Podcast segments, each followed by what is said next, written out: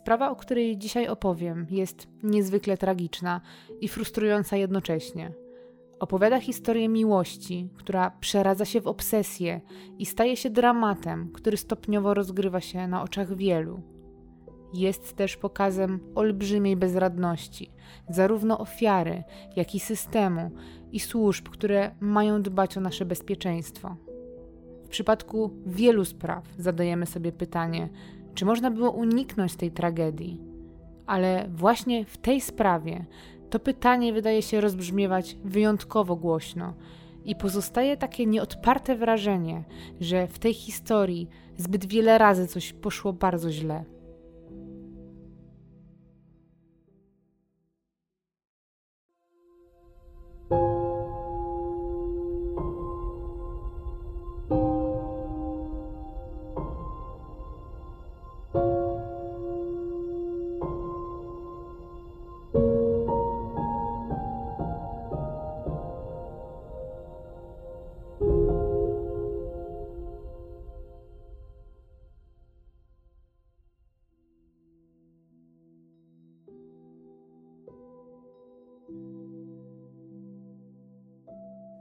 Jest rok 2012.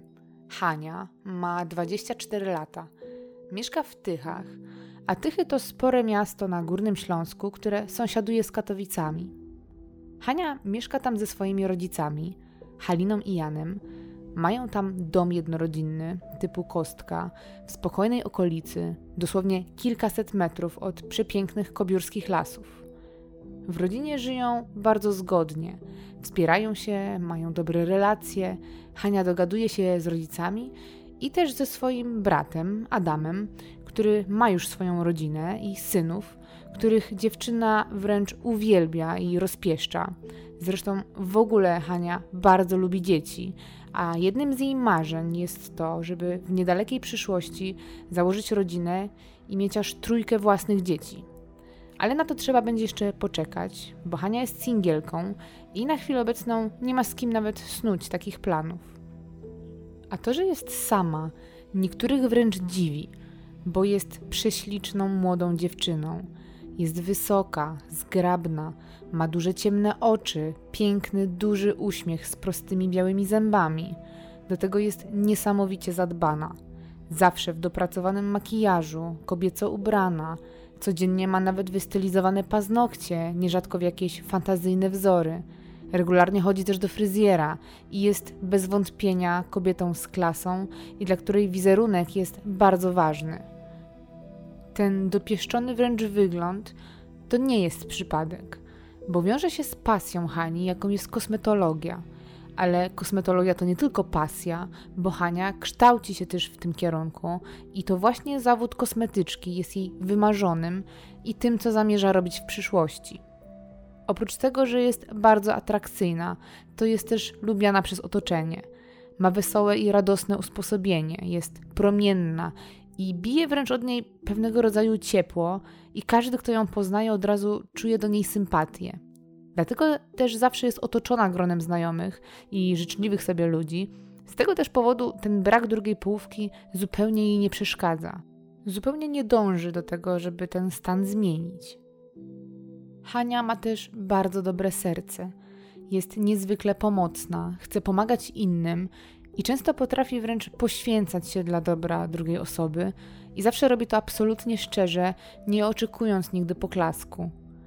W domowym zaciszu, poza rozwijaniem się w artystycznym kierunku, słucha dużo muzyki, a jej ulubioną wykonawczynią, na przekór trochę temu bardzo dziewczęcemu i delikatnemu wizerunkowi, jest Agnieszka Helińska i jej mocniejsza i rockowa muzyka, której młoda dziewczyna słucha wręcz na okrągło i lubi nie tylko jej twórczość, ale i całą osobę Agnieszki, jej sposób bycia. Po prostu jest jej wielką fanką. Hania zdecydowanie jest dziewczyną z charakterem i od najmłodszych lat uwielbia rywalizację, a od dziecka bierze udział w wielu konkursach. Jest uzdolniona, szczególnie artystycznie, i ma na swoim koncie wiele wygranych konkursów, głównie plastycznych, ale lubi też sport i jest w związku z tym bardzo aktywna. Hania to typ osoby, która nie potrafi usiedzieć w miejscu i nic nie robić która jest zawsze w ruchu, zawsze w coś zaangażowana, a we wszystko co robi wkłada całe serce, nie akceptując żadnych półśrodków. Kocha też zwierzęta, szczególnie psy. Ma swojego ukochanego pieska rasy Shih Tzu, którego traktuje trochę jak swojego syna. Jest z nim bardzo zżyta i uwielbia go rozpieszczać. Ma też swoją słabość i coś, co jest dla niej bardzo charakterystyczne. Jeżeli ktoś pyta, co kojarzy mu się z Hanią, to jest to bez wątpienia właśnie ta rzecz, czyli kolor turkusowy. Hania wprost kocha ten kolor. Jest to jej pewnego rodzaju znak rozpoznawczy i taka pozytywna fiksacja. Hania zupełnie nie zwraca uwagi na to, jaka kolorystyka jest aktualnie modna, mimo że oczywiście interesuje się tym tematem. I to właśnie turkus, pomimo wszelkich trendów, towarzyszy jej zawsze. Jest stałym elementem jej garderoby, ma w tym kolorze ubrania, dodatki i praktycznie nigdy nie wychodzi z domu bez czegoś w tym kolorze. We wnętrzach, w których przebywa, jest podobnie.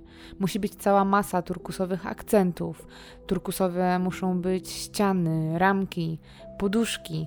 Nawet wybierając w sklepie takie zupełnie przypadkowe przedmioty, jak kosz na śmieci czy wieszaki, Hania zawsze wybierze właśnie te turkusowe.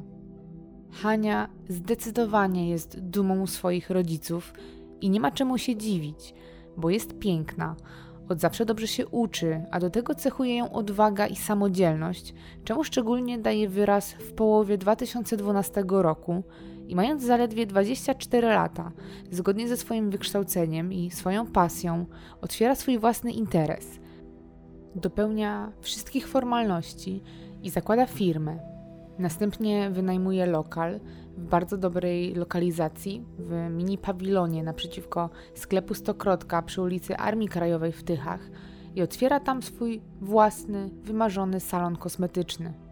Gabinet znajduje się niedaleko stadionu zimowego, gdzie jest lodowisko. Dookoła jest sporo osiedli, świetny dojazd z każdej części miasta, więc można się spodziewać wielu klientek.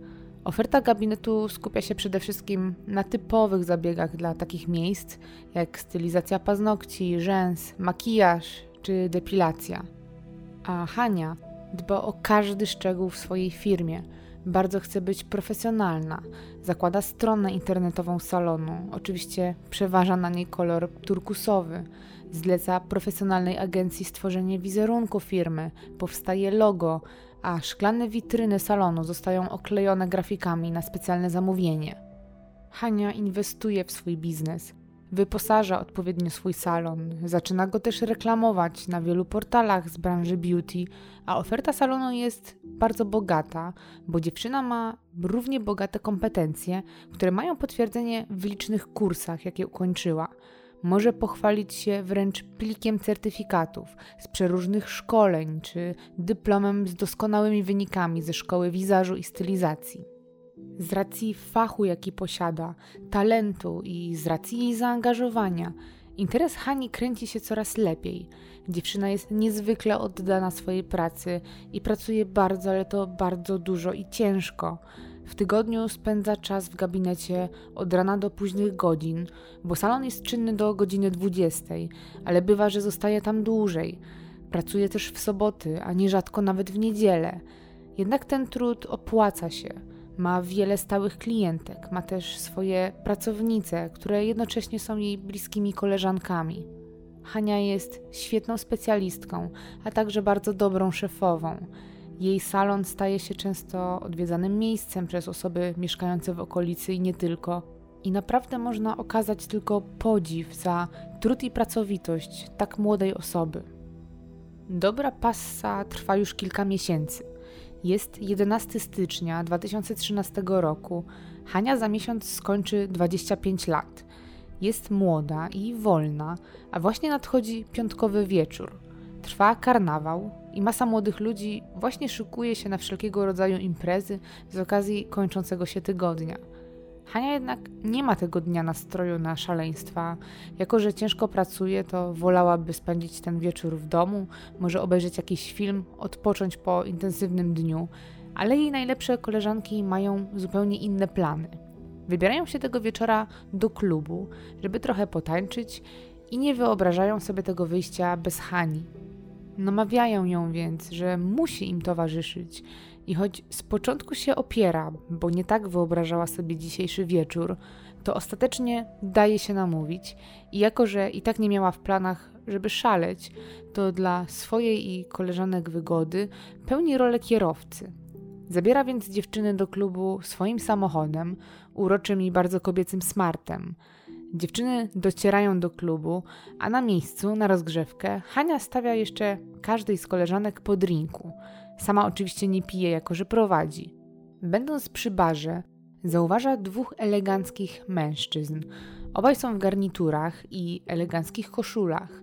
Są przystojni i sprawiają wrażenie mężczyzn z klasą. Rzucają się zdecydowanie w oczy i wyróżniają na tle innych obecnych w klubie. Jeden z nich zwraca szczególną uwagę dziewczyny, a jest nim wysoki, dobrze zbudowany blondyn, który przygląda się Hani i na dodatek posyła jej uśmiechy. Hania odwzajemnia te miłe gesty, bo nie tylko uważa tego blondyna za atrakcyjnego i eleganckiego mężczyznę, ale o jej pozytywnej reakcji ostatecznie decyduje krawat, jaki ma na sobie pan przy barze, a który jest oczywiście w kolorze turkusowym. Mężczyzna, widząc pozytywną reakcję, zagaduje, przedstawia się, mówi, że ma na imię Michał i ten wieczór spędzają już razem w swoim towarzystwie, bawiąc się i rozmawiając. Mija czas i kiedy dziewczyny stwierdzają, że czas kończyć zabawę i wracać do domu, Michał, jak na dżentelmena przystało, odprowadza je do samochodu i mimo, że było bardzo miło, to wydaje się, że było to pierwsze i ostatnie spotkanie tej dwójki, ponieważ nie podają sobie namiarów na siebie. Noc dobiega końca i każdy wraca do swojego domu i codziennego życia. Jednak dwa dni po piątkowej imprezie, razem z nowym tygodniem, w poniedziałek, kiedy Hania pracuje w swoim salonie kosmetycznym, do lokalu, zupełnie bez zapowiedzi, wchodzi wysoki blondyn z klubu. Przychodzi właśnie do Hani, a w rękach trzyma olbrzymi bukiet kwiatów. Hania jest w szoku, bo nie mówiła mu, gdzie pracuje, ale Michał sprytnie sam spisał namiary – Hania miała swoje auto oklejone informacjami o salonie kosmetycznym. Na jej smarcie widniała nie tylko nazwa jej firmy i logo, ale i numer telefonu i adres do salonu kosmetycznego. Michał sprytnie skorzystał z tej okazji i wiedzy, żeby dziewczynę zaskoczyć. I niewątpliwie mu się to udaje, bo zaangażowanie i finezja oczarowują Hanie i od tego czasu para staje się praktycznie nierozłączna, a miłość między tą dwójką dosłownie wybucha. Zaczynają się romantyczne kolacje, kwiaty i wyjazd za wyjazdem. Hania jest zakochana jak nastolatka, co wielu dziwi, bo jeszcze niedawno w Sylwestra jednym z jej noworocznych postanowień było hasło żadnych facetów. Jednak życie zdecydowało inaczej. Hania dość szybko przedstawia swoim rodzicom Michała, jednak pomimo jej ekscytacji, oni nie są nim tak do końca zachwyceni. Tata Hani, Jan, określa go jako mruka, który niewiele mówi, tylko wciąż wpatruje się w jego córkę i zdaje się nie zauważa nikogo dookoła, co budzi takie mieszane emocje, bo z jednej strony to miłe, że jest w nią tak wpatrzony, ale z drugiej strony trochę niepokoi. Jednak razem z żoną nie ingerują w wybory córki, która jest przecież dorosła i samodzielna i która ma prawo do podejmowania własnych decyzji. Michał jest 5 lat starszy od Hani. Kiedy się poznają w klubie, ma 30 lat. Pochodzi z małej miejscowości, z łazisk górnych, które leżą około 20 km od Tychów. To, co można powiedzieć o Michale, to niewątpliwie to, że jest człowiekiem sukcesu. Studiował na Politechnice Śląskiej na Wydziale Inżynierii Środowiska i Energetyki i był tam jednym z najlepszych studentów. Kiedy kończy studia, jego praca dyplomowa zostaje uznana za najlepszą pracę dyplomową z dziedziny energetyki. To olbrzymie wyróżnienie, jego wiedza i świetne wyniki w nauce otwierają mu drzwi do kariery i zaraz po studiach dostaje etat w bardzo dużym i znanym przedsiębiorstwie energetycznym. Bardzo też szybko pnie się tam po szczeblach kariery, aż ostatecznie zajmuje wysokie stanowisko i zostaje dyrektorem do spraw analizy technicznej projektów inwestycyjnych. To stanowisko wiąże się z olbrzymim prestiżem i naprawdę dużymi pieniędzmi, jakie zarabia, a to wszystko osiąga w bardzo młodym wieku. Pod względem finansowym więc nie brakuje mu niczego. Może pozwolić sobie na bardzo dobry samochód, drogie ubrania, egzotyczne wakacje i na to, żeby rozpieszczać wybrankę swojego serca. Michał nie oszczędza na życiu. Mimo, że mieszka sam, to wynajmuje bardzo duże dwupoziomowe mieszkanie w apartamentowcu przy ulicy Orzeszkowej w Tychach. Mieszkania w tym budynku są dość drogie, bo budynek jest nowy i znajdują się tam apartamenty o dużych powierzchniach, raczej niespotykanych w typowym budownictwie.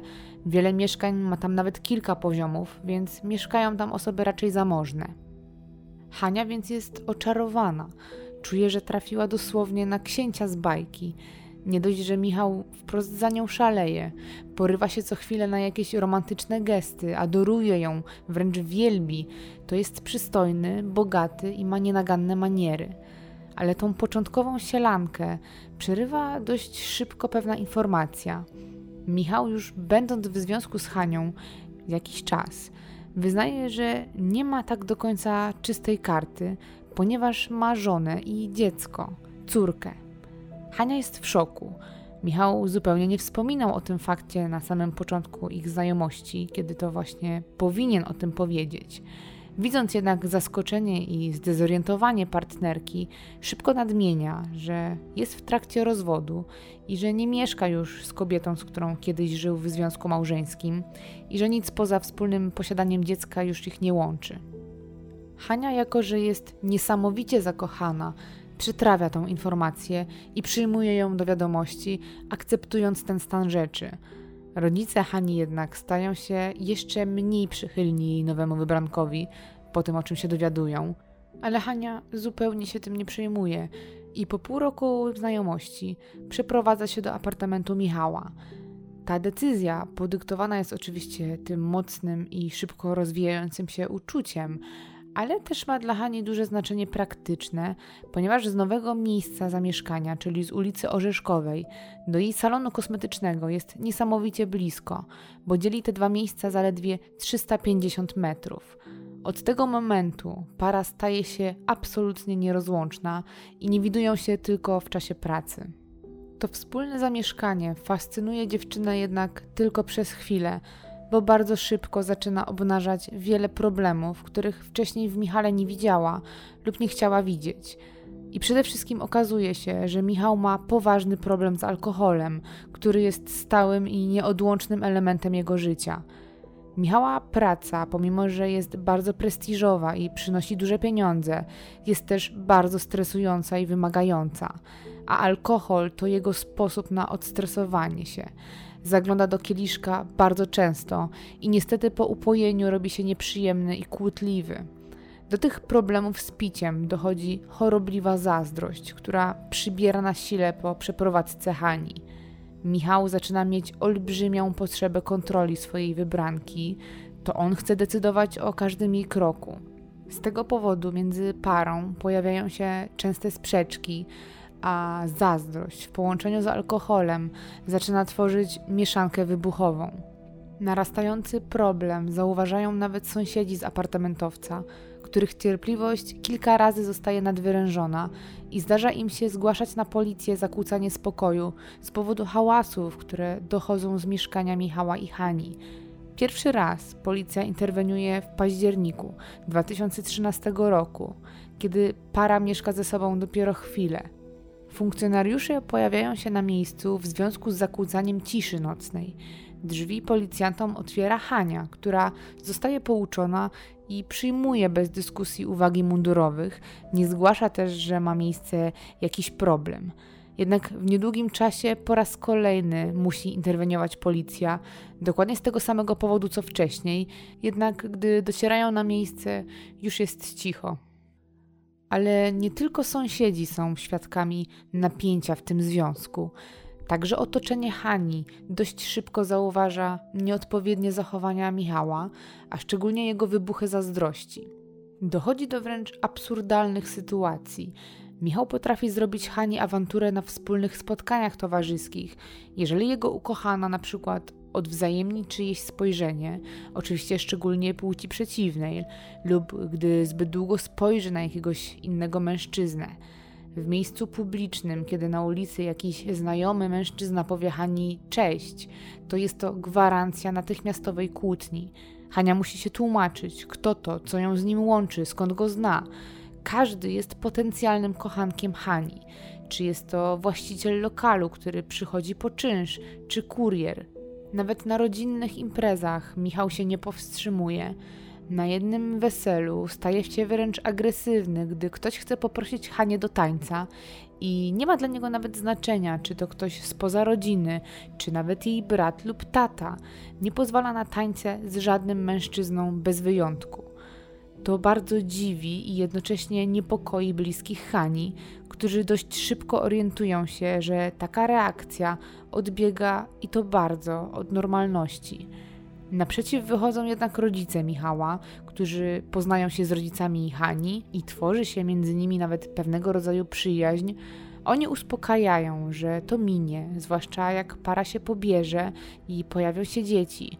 Jednak do takich planów jeszcze daleko, a Michał ma pretensje nie tylko o płeć przeciwną, bo odcina Hanie także od koleżanek, których dziewczyna ma przecież bardzo wiele, zwłaszcza ze względu na zawód, jaki wykonuje. Michała to jednak nie interesuje. Powtarza Hani w kółko, że nikt więcej nie jest im potrzebny i tej zasady chce się kurczowo trzymać. Dziewczyna, zanim poznała Michała, była niezwykle ambitna, doszkalała się i miała potrzebę stawać się coraz lepszą specjalistką w tym, co robi, i była dumna i szczęśliwa, kiedy mogła poszerzać swoje horyzonty czy zdobywać nowe umiejętności na kolejnych kursach. Od kiedy jednak jest z Michałem, nie jeździ na żadne szkolenia, ani nie uczestniczy na żadnych kursach, czy nie chodzi na pokazy. Dla niego rezygnuje całkowicie ze swojego rozwoju, ponieważ Michał nie zgadza się także na to. Nie chce, żeby doszkalała się, a przede wszystkim y, robi to ze swojej zazdrości. Mężczyzna nie chce spuścić z oka swojej wybranki, nawet na chwilę. Nie podoba mu się wizja, że Hania miałaby na tych kursach kogoś spotkać, czy nie spędzić nocy w ich wspólnym mieszkaniu. Ale nie tylko zazdrość motywuje Michała do tego, żeby zabraniać Hani dalszego rozwoju. Drugą rzeczą, która popycha go do tych ograniczeń, są pieniądze. Na liście priorytetów Michała finanse stoją bardzo wysoko, jeżeli nie na samym jej szczycie. Mężczyzna dosłownie kocha pieniądze. W archiwum rodzinnym można znaleźć zdjęcia Michała, który leży otoczony banknotami. Status społeczny, drogie gadżety, egzotyczne wycieczki wszystko w zasadzie co materialne to jego ulubione tematy, jakie porusza w towarzystwie. Z tego też powodu Michał z pogardą traktuje zawód Hani. Zdarza mu się nawet przy innych umniejszać pracy, jaką wykonuje dziewczyna, drwić z jej zarobków. Często powtarza, że bez dużych pieniędzy jest się nikim i nic się nie może. Michał wielokrotnie naciska też na Hanie, żeby rzuciła pracę i została w domu, bo za takie pieniądze, jakie ona zarabia w salonie, w ogóle nie warto się wysilać, a on przecież zarabia doskonale i w zupełności wystarczy im jego pensja. Michał jest tak zapatrzony w pieniądze, że zupełnie nie widzi i nie zwraca uwagi na to, że zawód kosmetyczki to dla Hani nie tylko sposób na zarabianie pieniędzy, ale też jej prawdziwa pasja. Jednak dla niego najważniejsze są liczby. Dziewczyna jednak w tej kwestii się nie ugina.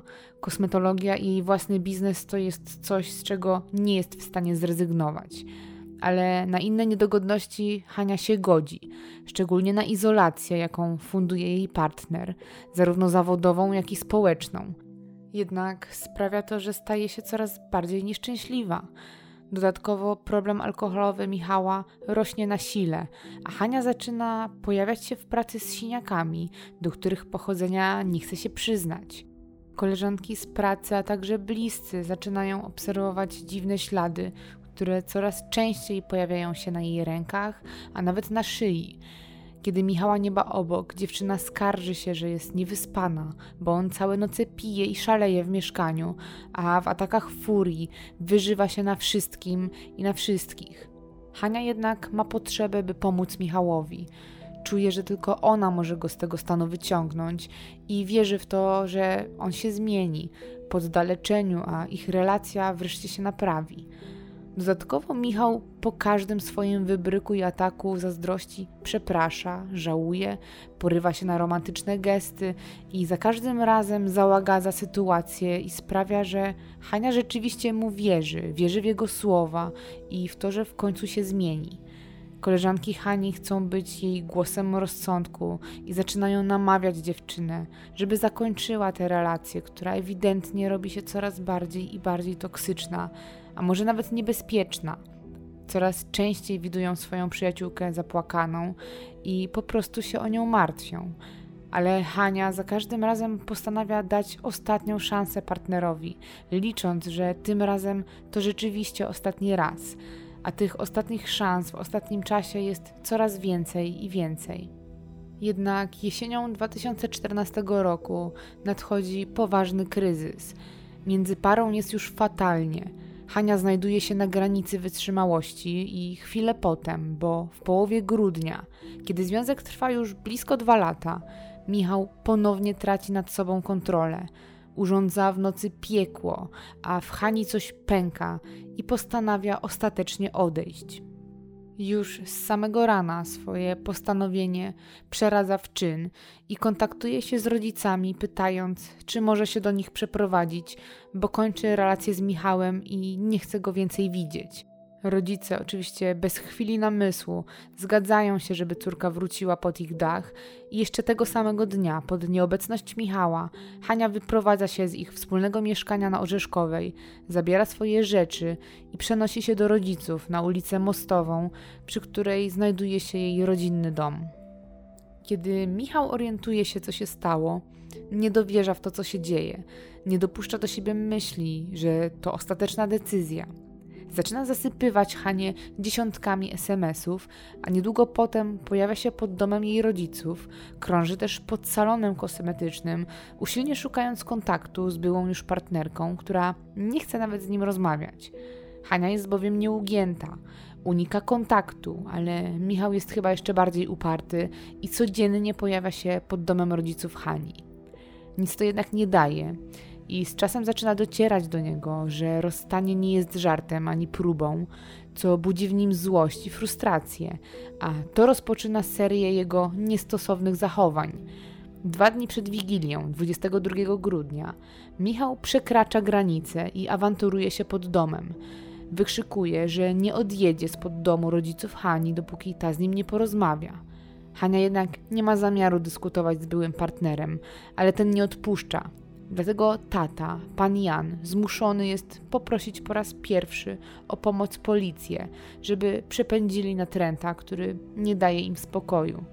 Na zgłoszenie reagują tyscy funkcjonariusze i gdy tylko pod domem na Mostowej pojawia się patrol, Michał natychmiast ucieka. Dwa dni później, 24 grudnia 2014 roku, jest Wigilia. Hania jest w domu z rodzicami, siedzą przy kolacji wigilijnej i celebrują ten dzień, kiedy rozlega się dzwonek do drzwi. W drzwiach stoi Michał i prosi o to, żeby go wpuścić. Wydaje się być bardzo przygnębiony i skruszony. Mówi rodzicom dziewczyny, że nie ma z kim spędzić tego dnia, ponieważ jego bliscy wyjechali i że bardzo nie chce być sam w święta. Przeprasza za swoje zachowanie w ostatnich dniach. Tacie Hani obiecuje, że podejmie się leczenia i że zawalczy ze swoim problemem z alkoholem. Rodzice dziewczyny i Hania nie mają serca, żeby nie przyjąć go w taki dzień, w taki wieczór. Zapraszają więc byłego partnera córki do środka, nie mają dla niego prezentu, bo przecież nie spodziewali się takiego gościa, więc ojciec Hani sięga nawet w głąb szafy po zestaw z wodą kolońską, jaki dostał przy innej okazji i podczas rozpakowywania prezentów wręcza go Michałowi, by poczuł się jak u siebie. Hania jednak nie wydaje się być zadowolona z obecności byłego partnera. Przez całą kolację milczy – Michał też nie mówi zbyt wiele i jedynie wpatruje się w Hanie i nie odrywa od niej wzroku nawet na sekundę. Po kolacji po prostu wychodzi i odjeżdża. Już następnego dnia, w pierwszy dzień świąt, przyjazna atmosfera z wigilii z dnia poprzedniego pryska. Michał ponownie podjeżdża pod dom rodziców Hani. Tym razem jest pijany i szaleje za kierownicą swojego samochodu po okolicy. Pewnym momencie pod wpływem alkoholu i wściekłości uderza w ogrodzenie posesji, która sąsiaduje z posesją państwa zakrzewskich. To przelewa czarę goryczy i rodzina ponownie dzwoni na policję, żeby służby zajęły się agresywnie zachowującym się mężczyzną. Michał po raz kolejny ucieka i jego wybryk uchodzi mu na sucho. W atmosferze takich ciągłych nachodzeń, przy dźwiękach przychodzących dziesiątek SMS-ów, może nawet setek, kończą się święta, nadchodzi nowy rok, a Michał powoli zaczyna zdawać sobie sprawę, że Hania już na pewno się nie ugnie i do niego nie wróci. I rzeczywiście tak jest. Dziewczyna odżywa i zaczyna na dobre urządzać się w domu rodzinnym swoich rodziców, gdzie na piętrze ich domu organizuje sobie własne niezależne mieszkanie. Ma tam salon z aneksem kuchennym, własną łazienkę, sypialnię i zaczyna powoli układać sobie wszystko na nowo dookoła siebie, ale i w głowie. Nowy rok nie przynosi jednak spokoju, jakiego by oczekiwała bo styczeń zaczyna toczyć się serią niepokojących i bardzo męczących zachowań ze strony byłego partnera Hani. Michał jeszcze kilka razy podjeżdża pod dom na Mostowej, ale w końcu po stanowczej reakcji brata Hani, Adama, odpuszcza wycieczki w te rejony, ale w zamian za to zaczyna nachodzić Hanie jeszcze intensywniej w jej pracy, bo ma tam bliżej i nie ma tam męskiego przeciwnika. 13 stycznia, około miesiąc po zerwaniu, Hania pojawia się po raz pierwszy na komendzie w Tychach. Zachowuje się dosyć nietypowo, bo jak twierdzi, przychodzi po poradę w kwestiach finansowych. Tłumaczy, że jej były partner ją nachodzi i nęka ją wiadomościami i że ma wobec niej jakieś roszczenia finansowe. Mówi, że nie wie, jak postąpić w tej sytuacji i prosi o poradę prawną. Funkcjonariusz prowadzący rozmowę z dziewczyną nie może jej jednak za wiele pomóc, bo nie leży to w jego kompetencjach, ale z racji doświadczenia ma wrażenie, że w tej sprawie chodzi o coś jeszcze. Dopytuje więc Hanie, czy na pewno wszystko w porządku, czy może mógłby pomóc w inny sposób. Hania jednak zaprzecza. Dostaje więc od policjanta wizytówkę z prośbą, żeby jak tylko coś się działo lub chciała porozmawiać, natychmiast zadzwoniła. Hania bierze numer i wychodzi. Kilka dni po wizycie Hani na komendzie pod apartament Michała wezwana jest policja. Dzwoni jakiś mężczyzna, któremu w ataku furii z powodu kłótni z kobietą uszkodzono samochód. Na miejsce rusza więc patrol, który zastaje pijanego i awanturującego się Michała oraz Hanie, Michał, kłócąc się z byłą dziewczyną, zaczął wyżywać się na wszystkim dookoła, demolując między innymi stojący przy ulicy samochód swojego sąsiada. Kiedy policja zajmuje się Michałem, Hania odchodzi. Michał natomiast, złapany na gorącym uczynku, nie czuje żadnej skruchy. Nie ma zamiaru się tłumaczyć, więc postanawia przekupić trzech funkcjonariuszy i każdemu z nich oferuje po 2000 zł łapówki za puszczenie go wolno. Policja nie przyjmuje oczywiście jego oferty i zatrzymują go na kilka godzin. W tym samym czasie, kiedy Michał zabierany jest przez przybyły patrol do funkcjonariusza, który podarował swoją wizytówkę, dzwoni Hania. Opowiada o zdarzeniu sprzed chwili spod apartamentu ze swojej perspektywy, jednak ponownie nie występuje o żadną konkretną pomoc i nie składa żadnych oskarżeń. Nadchodzi 27 stycznia, a Michał po raz kolejny z wielu nachodzi Hanie, tym razem w salonie, i jest znowu pijany, bardzo natarczywy, a dziewczyna i jej koleżanki z pracy nie potrafią poradzić sobie z jego wściekłością i rozżaleniem. Dzwonią na policję, która ponownie interweniuje w sprawie Michała Interwencja mundurowych znowu jest z pozoru skuteczna, bo mężczyzna odpuszcza i wraca do siebie, ale kilka dni później sytuacja się powtarza. Dziewczyny znowu dzwonią po pomoc. Jednak gdy policja dojeżdża na miejsce, jest już późno i nikogo nie ma ani w salonie, ani w jego otoczeniu. Po każdej takiej awanturze Michał ma przypływy trzeźwości, podczas których przeprasza za swoje zachowanie. Przychodzi do salonu z kwiatami, wysyła pełne skruchy wiadomości, ale na Hanie już to zupełnie nie działa. Zaczyna wręcz poważnie bać się Michała. Zresztą nie tylko ona, bo jej współpracownice także, a nawet klienci, którzy nierzadko są świadkami szaleńczych zachowań byłego partnera ich kosmetyczki. Zaczyna docierać też do niej, że pomimo zerwania nie może uwolnić się od mężczyzny. W ostatnich dniach stycznia, już po raz drugi w tym miesiącu, Hania pojawia się na osobności na komendzie. Tym razem przychodzi w towarzystwie brata Adama.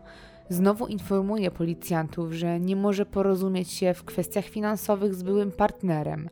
Informuje też funkcjonariuszy, że eks ją śledzi całymi dniami, nachodzi i nęka wiadomościami. Niespodziewanie na komisariacie, podczas gdy Hania i Adam czekają na korytarzu, pojawia się także Michał. W trójkę zaczynają rozmawiać, stanowczo, aczkolwiek spokojnie. Kiedy kończą rozmowę, funkcjonariusze postanawiają wykorzystać okazję i obecność całej trójki w jednym miejscu. Proszą na przesłuchanie na osobności każdą z obecnych osób. Jednak Adam, brat Hani, oświadcza, że nie ma już takiej potrzeby, bo właśnie doszli do porozumienia i wszyscy wychodzą z budynku, znowu nie składając żadnego zawiadomienia przeciwko mężczyźnie. Hania, wymęczona psychicznie ostatnimi tygodniami, Postanawia sobie pomóc i zaczyna korzystać z pomocy terapeuty, bo zupełnie nie radzi sobie z emocjami i zaistniałą sytuacją. Dodatkowo zaczyna nabierać podejrzeń graniczących z pewnością, że Michał ją nie tylko śledzi, ale i podsłuchuje, a wynika to z tego, że coraz częściej zdarzają się dziwne sytuacje, w których cokolwiek Hania powie w salonie kosmetycznym, zaraz cytowane jest w SMS-ach do niej od Michała nierzadko wręcz słowo w słowo, jakby dosłownie był na miejscu. Dochodzi więc do absurdalnych sytuacji, w których Hania, będąc w swoim miejscu pracy, porozumiewa się z bliskimi za pomocą karteczek. Piszą na nich wszelkie istotne informacje, które obawiają się, że może przechwycić Michał. To jednak niewiele zmienia, bo były partner wciąż zasypuje Hanie SMS-ami, które od ponad miesiąca wypisuje bez przerwy. Są to na przemian wyznania miłości i prośby powrotu oraz wyzwiska i groźby. Michał używa też swojej pozycji i pieniędzy do zastraszania byłej dziewczyny. Deklaruje, że wykupi lokal, w którym ma salon, żeby pomimo ich zerwania dalej musiała być od niego całkowicie zależna. Tej bardzo niepewnej i stresującej atmosferze kończy się styczeń i nadchodzi luty.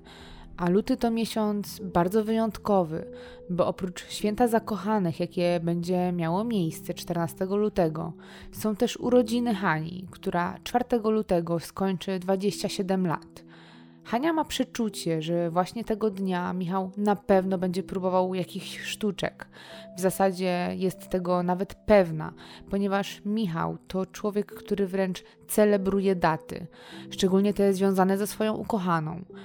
Para poznała się 11 stycznia 2013 roku i Michał przez cały okres trwania ich związku, 11 dnia każdego miesiąca, świętował ich poznanie się na przykład bukietem kwiatów.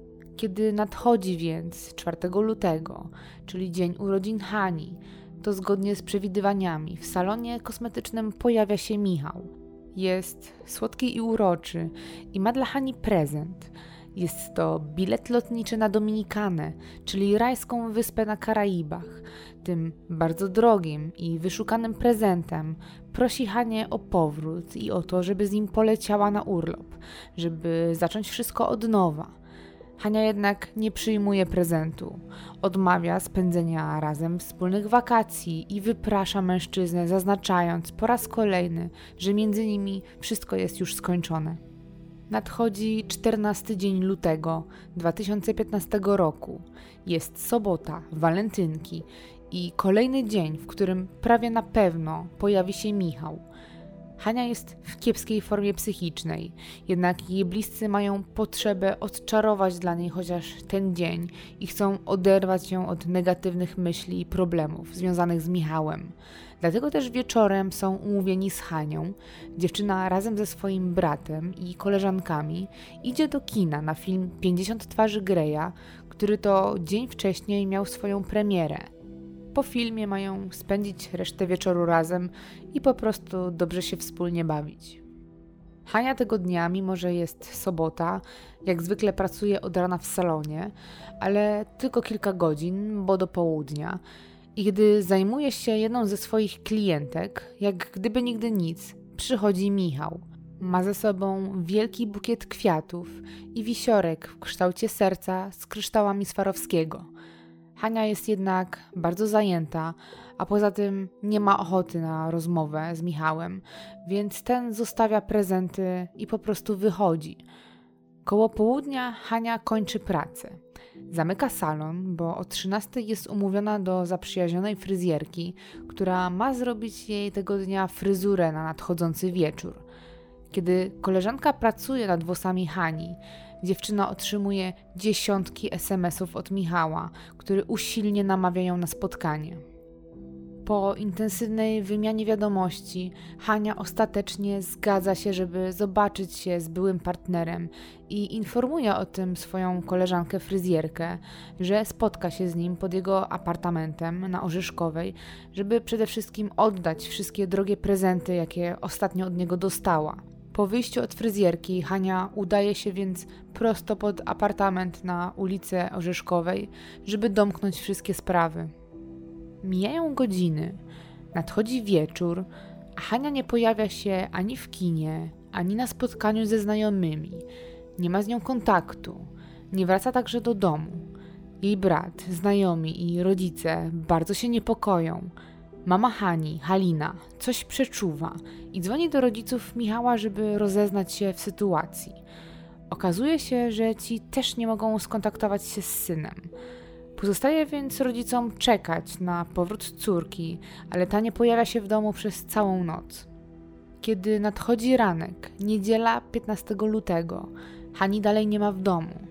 Rodzice ponownie dzwonią do rodziców Michała, ale ci w dalszym ciągu nie mają kontaktu z synem. W czwórkę ustalają więc, że pojadą do apartamentu na Orzeszkowej sprawdzić, co jest grane jest to o tyle rozsądne posunięcie, bo rodzice Michała mają klucze do mieszkania i będą ewentualnie mogli wejść do środka, dlatego też wyruszają na miejsce pierwsi. Mama Hani, pani Halina, dojeżdża chwilę po rodzicach Michała. Drzwi do mieszkania są już otwarte. Wchodzi więc do środka i już na samym wejściu doznaje pierwszego olbrzymiego szoku. W holu, tuż przy samym wejściu, wiszą zwłoki Michała, który nie żyje i ewidentnie popełnił samobójstwo. Pani Halina z przerażeniem i nadzieją jednocześnie biegnie w głąb mieszkania, szukając w panice córki i niestety znajduje ją na piętrze w sypialni. Hania leży na łóżku w kałuży krwi, ma na sobie buty i kurtkę, leży ze złożonymi na piersiach rękami, w które wetknięte jest wspólne zdjęcie z Michałem. Hania także nie żyje. Właśnie w tym momencie świat tych dwóch rodzin jednocześnie zawala się i zmienia na zawsze. Zrozpaczeni bliscy po otrząśnięciu się z pierwszego szoku wzywają do mieszkania pogotowie i policję, która zabezpiecza miejsce zdarzenia. W toku śledztwa ustala się, że Michał prawdopodobnie zwabił Hanię do mieszkania, w którym doszło do tragedii. Według autopsji Hania zginęła w walentynki, a na jej ciele nie stwierdza się żadnych śladów walki. Śledczy zakładają więc, że Michał zaatakował z zaskoczenia, od razu kiedy dziewczyna weszła tylko do środka i nie zdążyła nawet zdjąć kurtki czy butów. Autopsja wskazuje, że Hani zostały zadane dwa ciosy nożem kuchennym. Jeden padł z przodu, drugi z tyłu, uszkadzając płuca i wątrobę. Pierwszy cios miał głębokość 13 cm, a drugi 15 cm i oba były śmiertelne. Po dokonanym zabójstwie były partner zaniósł zwłoki na piętro, ułożył ciało Hani na łóżku, włożył w złożone ręce wspólną ich fotografię i wyszedł z mieszkania, a następnie udał się do kasyna, w którym zaczął maraton z alkoholem. Po wyjściu z kasyna wrócił do mieszkania. Z paska od spodni i paska od szlafroka zrobił wisielczą pętlę i powiesił się na antresoli swojego dwupoziomowego mieszkania, kończąc w ten sposób swoje życie.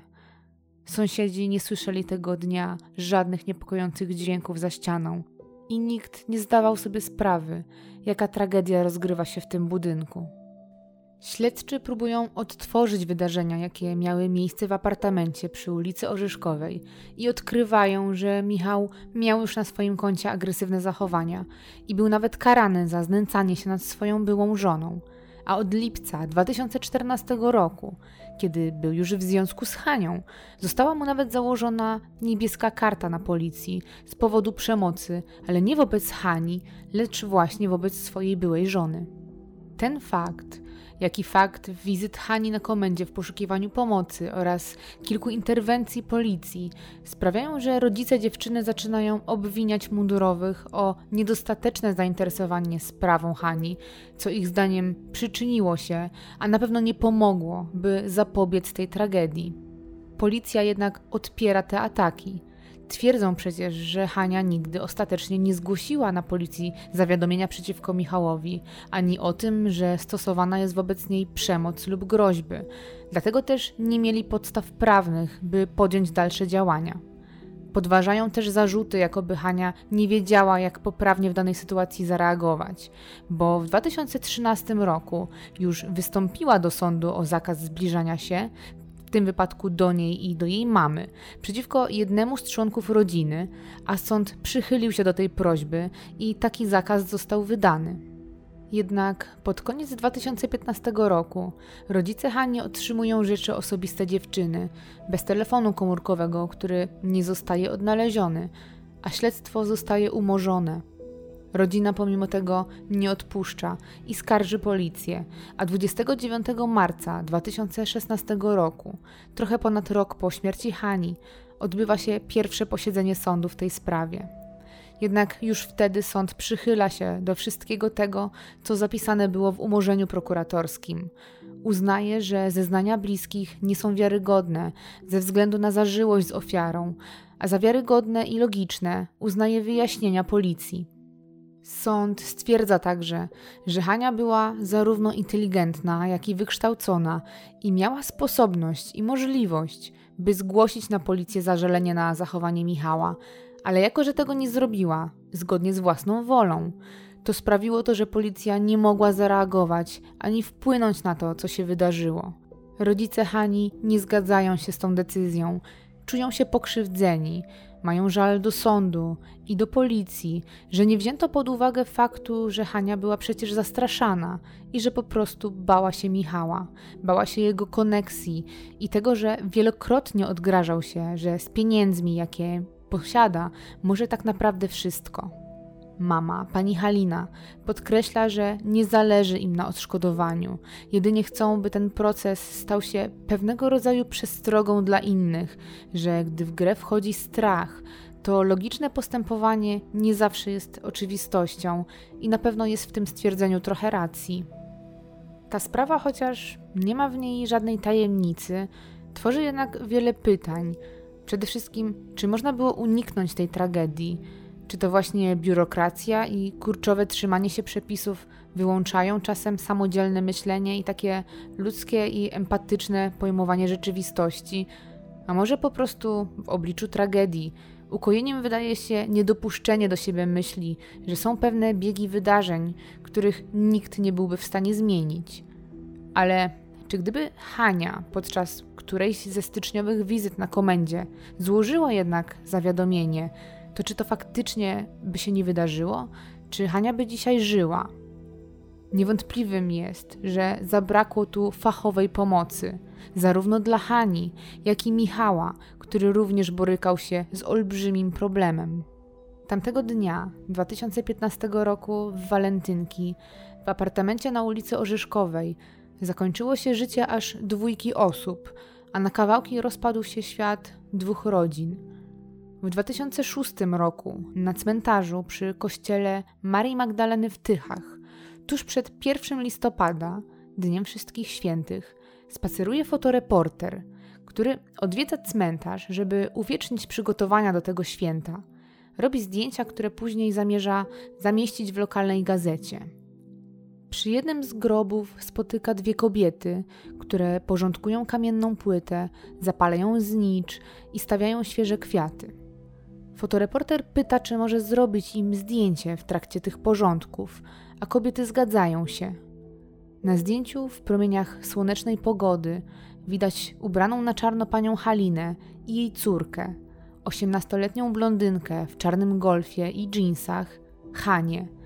Nikt nie wie, nawet by nie przypuszczał, że niecałe dziewięć lat później Hania spocznie na tym samym cmentarzu.